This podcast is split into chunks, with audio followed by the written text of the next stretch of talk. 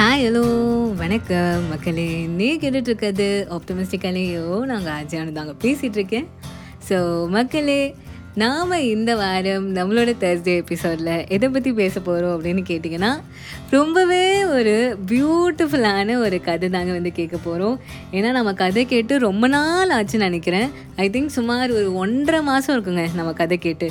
So அதனாலேயே நாம் இன்றைக்கி எபிசோடில் ஒரு பியூட்டிஃபுல்லான ஒரு அழகான ஒரு கருத்து மிக்க கதையை தான் வந்து கேட்க போகிறோம் நம்ம நிறைய கதைகள் வந்து கேட்டிருக்கோம் இல்லையா? நம்மளோட ஆப்டமிஸ்டிக்கலையோல மரியாதை ராமன் கதைகள் தெனாலிராமன் கதைகள் விக்ரம் பேதால் ஸோ அந்த மாதிரி நிறைய சீரீஸ் ஆஃப் கதைகள் வந்து நாம் கேட்டிருப்போம். இன்றைக்கி அந்த வரிசையில் நாம் அப்பாஜி அவர்களோட கதையை தான் வந்து கேட்க போகிறோம் ஸோ அப்பாஜி யார் அப்படின்னு கேட்டிங்கன்னா அரசர் கிருஷ்ணதேவராயர் இருக்கார் இல்லையா? அவரோட அரசபையில் இருக்கிற இருந்த ஒரு தலைமை அமைச்சர் தான் வந்து அப்பாஜி அவர்கள். ரொம்பவே அறிவாளிங்க. ஆக்சுவலி பார்த்தீங்கன்னா கிரிங் கிருஷ்ணதேவராயரோட சாரசபையில் அரசபையில் இருந்த எல்லா மினிஸ்டர்ஸுமே வந்து ரொம்ப அறிவாளிகளாக தான் இருந்திருக்காங்க. ஸோ அவரில் தலைமை அமைச்சர்னால் அவர் எப்படிப்பட்டவராக இரு இருந்திருப்பார் அப்படின்னு நீங்களே வந்து எண்ணி பார்த்துக்கோங்க ஸோ அவரோட ஒரு கதையை தான் நாம் இன்றைக்கி எபிசோடில் வந்து கேட்க போகிறோம் ஸோ வாங்க எபிசோட்குள்ளே போகலாம்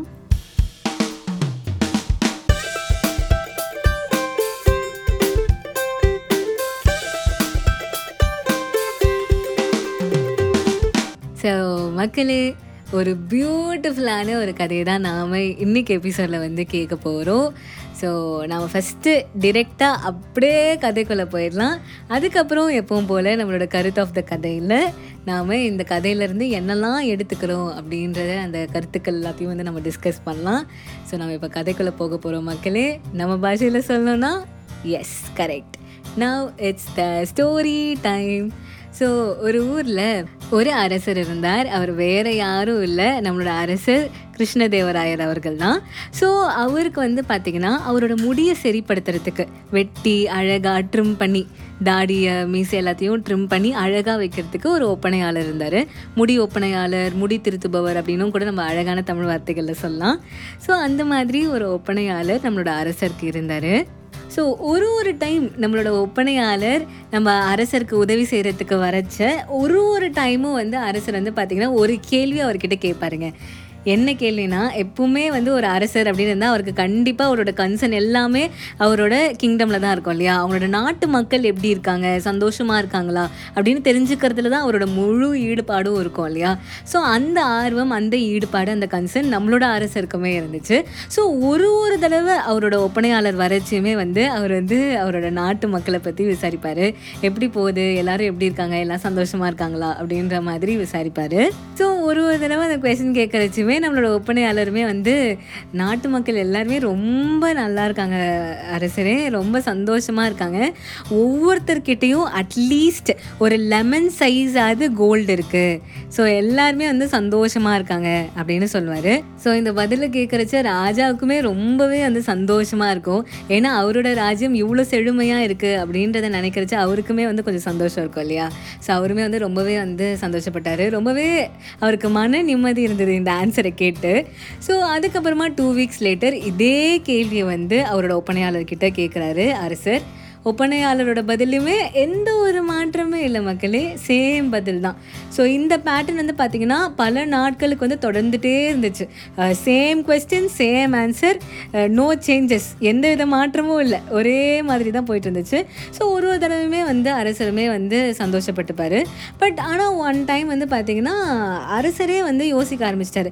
என்னடா இது? நாமளும் ஒரே கேள்வியை தான் கேட்குறோம் அவரும் ஒரே பதிலை தான் வந்து சொல்லிகிட்டே இருக்காரு. இதில் ஏதோ ஒரு விஷயம் இருக்கே. அதுக்கு பின்னாடி என்ன இருக்குன்னு நம்ம தெரிஞ்சுக்கணும் அப்படின்னு நினச்சாரு. ஸோ உடனே வந்து அவரோட தலைமை அமைச்சர் அப்பாஜியை கூப்பிட்டு நடந்த விஷயத்தை எல்லாத்தையும் சொல்கிறாரு அப்பாஜி அவர்களும் உடனே ஓகே மண்ணா இதுக்கு பின்னாடி என்ன மர்மம் இருக்குன்னு நம்ம கண்டுபிடிக்கலாம் அப்படின்னு சொல்கிறாரு அதுக்கப்புறம் பார்த்தீங்கன்னா மறுநாள் ஒப்பனையாளர் எப்பவும் போல் வராரு.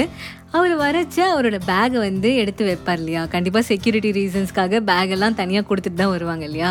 ஸோ அவர் வந்துட்டு அவரோட வேலையை வந்து செஞ்சிட்ருக்காரு. அப்போது அப்பாஜி அவர்கள் என்ன பண்ணுறாருன்னா அவரோட பேகை வந்து சர்ச் பண்ணி பார்க்குறாருங்க அதில் ஏதாவது க்ளூ கிடைக்குமா அப்படின்னு வந்து தேடி பார்க்குறாரு துப்புரவு வேலைலாம் வந்து செய்கிறாரு ஸோ பார்க்குறச்ச அந்த பேக்கில் வந்து உண்மையாலே வந்து ஒரு லெமன் சைஸுக்கு கோல்டு இருந்துச்சுங்க.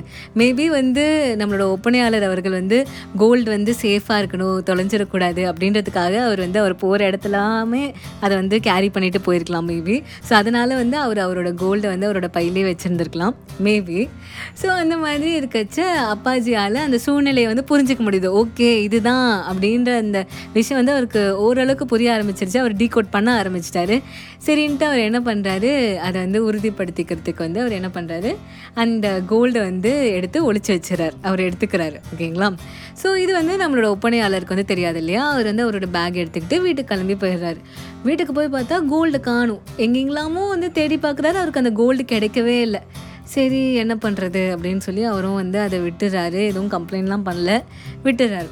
அதுக்கப்புறம் என்ன ஆகுது? திருப்பி வந்து அவரோட வேலைக்காக அரசபைக்கு வரைச்ச அரசர் வந்து அவரோட ரொட்டீன் கொஸ்டின் எப்பவுமே கேட்பார் இல்லையா? அந்த கொஸ்டினை வந்து கேட்குறாரு. பட் ஆனால் இப்போ வந்து நம்மளோட ஒப்பனையாளரோட பதில் டிஃப்ரெண்ட்டாக இருந்துச்சு. இல்லை மண்ணா எல்லா டைம் மாதிரி இந்த டைம் வந்து மக்கள் வந்து அந்தளவுக்கு சந்தோஷமாக இல்லை. ஏன்னா வந்து அவங்களோட லெமன் சைஸ் கோல்டுமே வந்து காணாமல் போச்சுன்னா அவங்க என்ன பண்ணுவாங்க? அதுக்கப்புறமா அவரோட வேலையை முடிச்சுட்டு அவர் கிளம்பிடுறாரு மக்களே. அதுக்கப்புறம் நெக்ஸ்ட் டைம் வராரு. நெக்ஸ்ட் டைம் வந்து அவர் வேலையை பார்த்துட்டு இருக்கச்சு திருப்பி நம்மளோட அப்பாச்சி அவர்கள் என்ன பண்ணுறாருன்னா அவரோட பேக்கை சீக்ரெட்டாக எடுத்து அதில் அவரோட லெமன் சைஸ் கோல்டு வச்சுருந்தார் இல்லையா? அதை திருப்பி வைக்கல. அதுக்கு பதிலாக ஒரு மாங்காய் அளவுக்கு பெருசான ஒரு கோல்டு வந்து அவரோட பேக்லேருந்து வச்சிடுறாரு. ஸோ வச்சுட்டு பேகை திருப்பி வச்சிடுறாரு. ஸோ நம்மளோட ஒப்பனையாளரும் வேலையை முடிச்சுட்டு திருப்பி வீட்டுக்கு போய் பார்க்குறச்சு அவருக்கு ரொம்ப ஆச்சரியமாக போச்சு. என்னடா இது? நம்ம எப்பவுமே வந்து ஒரு எலுமிச்சை அளவுக்கு தான் வந்து கோல்டு வச்சுருப்போம். அதுவுமே காணாமல் போயிருந்தது. இப்போ வந்து நம்மளுக்கு மாங்காய் சைஸ்க்கு வந்து கோல்டு கிடச்சிருக்கே அப்படின்னு ரொம்ப சந்தோஷப்பட்டார். அதுக்கப்புறமா அவர் நெக்ஸ்ட் டைம் அரசபைக்கு வரச்ச அரசரை பார்க்குறச்சு அரசர் அதே கேள்வியை தான் கேட்டார் ஆப்வியஸ்லி எப்பவும் போல். அப்போ வந்து நம்மளோட ஒப்பனையாளர் வந்து அரசரே இப்போ மக்கள் வந்து ரொம்ப சந்தோஷமாயிட்டாங்க. முன்ன இருந்த விட ரொம்பவே வந்து சந்தோஷமாக இருக்காங்க. ஏன்னா அவங்கக்கிட்ட வந்து இப்போது மாங்காய் அளவுக்கு பெருசான கோல்டு இருக்குது அப்படின்னு வந்து சொல்கிறாரு சொன்ன உடனே ரெண்டு பேருக்குமே என்ன நடக்குது அப்படின்றது புரிஞ்சிச்சு. ஸோ அதுக்கப்புறமா வந்து அப்பாஜி அவர்களும் வந்து இந்த மாதிரி அவர் சர்ச் பண்ணது லெமன் சைஸ் கோல்டு எடுத்து ஒழிச்சு வச்சது எல்லா விஷயத்தையுமே வந்து நம்மளோட ஒப்பனையாளர்கிட்ட வந்து சொல்லிடுறாரு. சொன்ன பிறகு அரசரும் வந்து அவரோட எலுமிச்சை பழ சைஸ் அந்த கோல்டையும் கொடுத்துட்டாரு. அது மட்டும் இல்லாமல் அந்த மாங்காய் சைஸ் கோல்டு இருந்துச்சு இல்லையா? அந்த கோல்டையுமே வந்து நம்மளோட ஒப்பனையாளர் அவர்களுக்குமே வந்து கொடுத்துறாரு. ஸோ அதுதான் மக்களே இந்த கதை. ஸோ கதை சொல்லிட்டோம் பட் ஆனால் அந்த கதை ரொம்பவே இன்கம்ப்ளீட்டாக இருக்க மாதிரி உங்களுக்கு ஃபீல் ஆகுது இல்லையா?